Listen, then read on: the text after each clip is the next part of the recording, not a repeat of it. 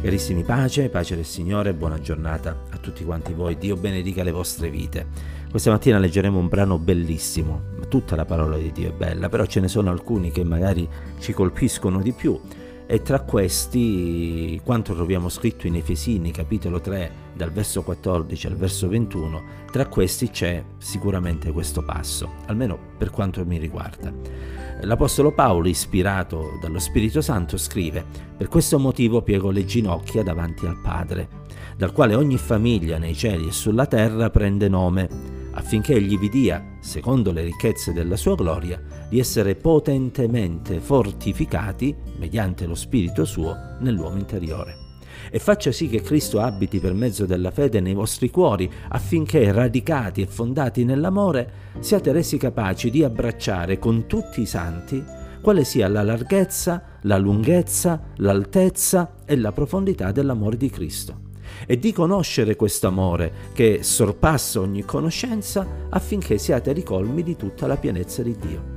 Ora a colui che può, mediante la potenza che opera in noi, fare infinitamente di più di quel che domandiamo o pensiamo, a lui sia la gloria nella Chiesa in Cristo Gesù per tutte le età, nei secoli dei secoli. Amen. Gloria al Signore.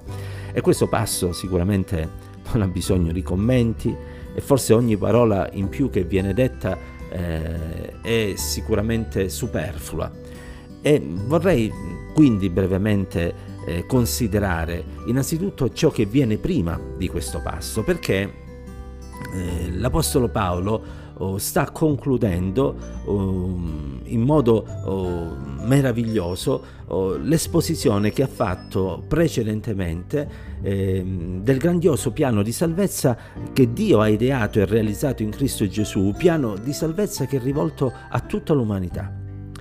Ehm, se guardate il primo verso del capitolo 3 vi accorgerete che già lì l'Apostolo Paolo vuole trarre la conclusione relativa a quell'esposizione, ma poi apre una parentesi che viene chiusa subito prima eh, del verso 14, verso che inizia la nostra meditazione, eh, parentesi che è dovuta all'estasi che Paolo oh, sta vivendo nel considerare eh, quello che Dio ha fatto per mezzo del suo unigenito figlio. Nel capitolo 2 ci viene detto infatti come noi gentili, cioè coloro che non apparteniamo alla discendenza di Abramo, siamo stati riconciliati a Dio in Cristo eh, in modo tale che la salvezza fosse qualcosa che riguardava non un'etnia particolare, eh, ma potesse riguardare l'intera umanità. E Dio sia lodato perché se eh, egli avesse agito o come eh, leggiamo nell'Antico Testamento, nessuno di noi avrebbe avuto speranza di salvezza.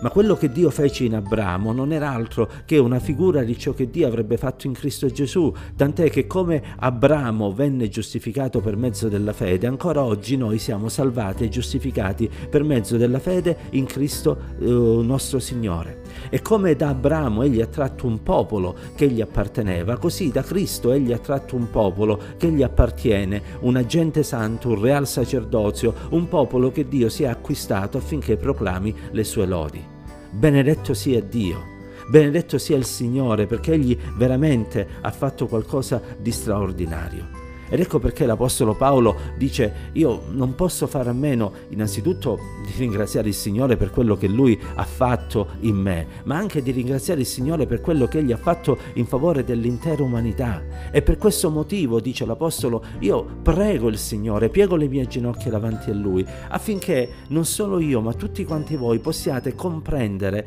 la ricchezza della sua gloria e possiate essere così fortificati mediante il suo Santo Spirito spirito nell'uomo interiore. Oggi si cerca forza in tante cose, ma, si, dimentica, ma si dimentica, scusate, che la vera forza viene dall'opera dello Spirito Santo nella nostra vita. Perché Dio non ci ha dato uno spirito di timidezza, Dio non ci ha dato uno spirito di paura, Dio ci ha dato uno spirito di forza, di potenza. Voi riceverete potenza quando lo Spirito Santo scenderà su di voi e mi sarete testimoni, disse Gesù ai discepoli prima di salire in cielo e possa ognuno di noi piegare le proprie ginocchia davanti al Padre e desiderare come l'Apostolo Paolo che ogni credente, e quindi lui in prima persona, possa essere potentemente fortificato. Perché viviamo in un tempo in cui la lotta spirituale diventa sempre più dura e se non c'è la forza che viene dall'alto noi rischiamo di soccombere, ma sappiamo che con l'aiuto del Signore noi potremo vincere questa battaglia contro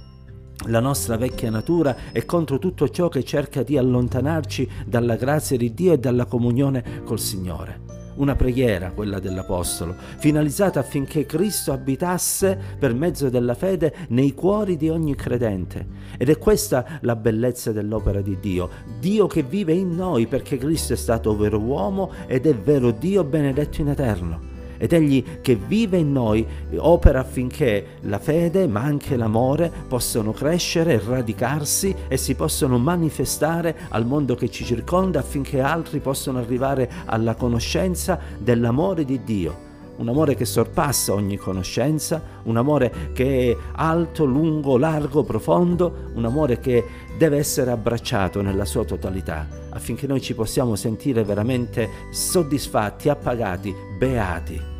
E infine, dice l'Apostolo, nel celebrare la grandezza di Dio, eh, infine consideriamo che il Signore può fare infinitamente di più di quello che domandiamo o pensiamo. Noi delle volte facciamo Dio piccolo, limitato e eh, preghiamo, ma mm, neanche abbiamo oh, fiducia nel fatto che Dio possa fare eh, determinate cose. No, no, Dio è l'onnipotente e ciò che è impossibile o difficile per l'uomo, per lui è possibile e facile. Perciò stamattina, qualunque sia il peso, pieghiamo le nostre ginocchia, andiamo alla presenza di Dio e permettiamo che Lui venga ad abitare nei nostri cuori, ci possa fortificare, ci possa illuminare, ci possa aiutare ad abbracciare il suo amore e a credere che Egli può fare,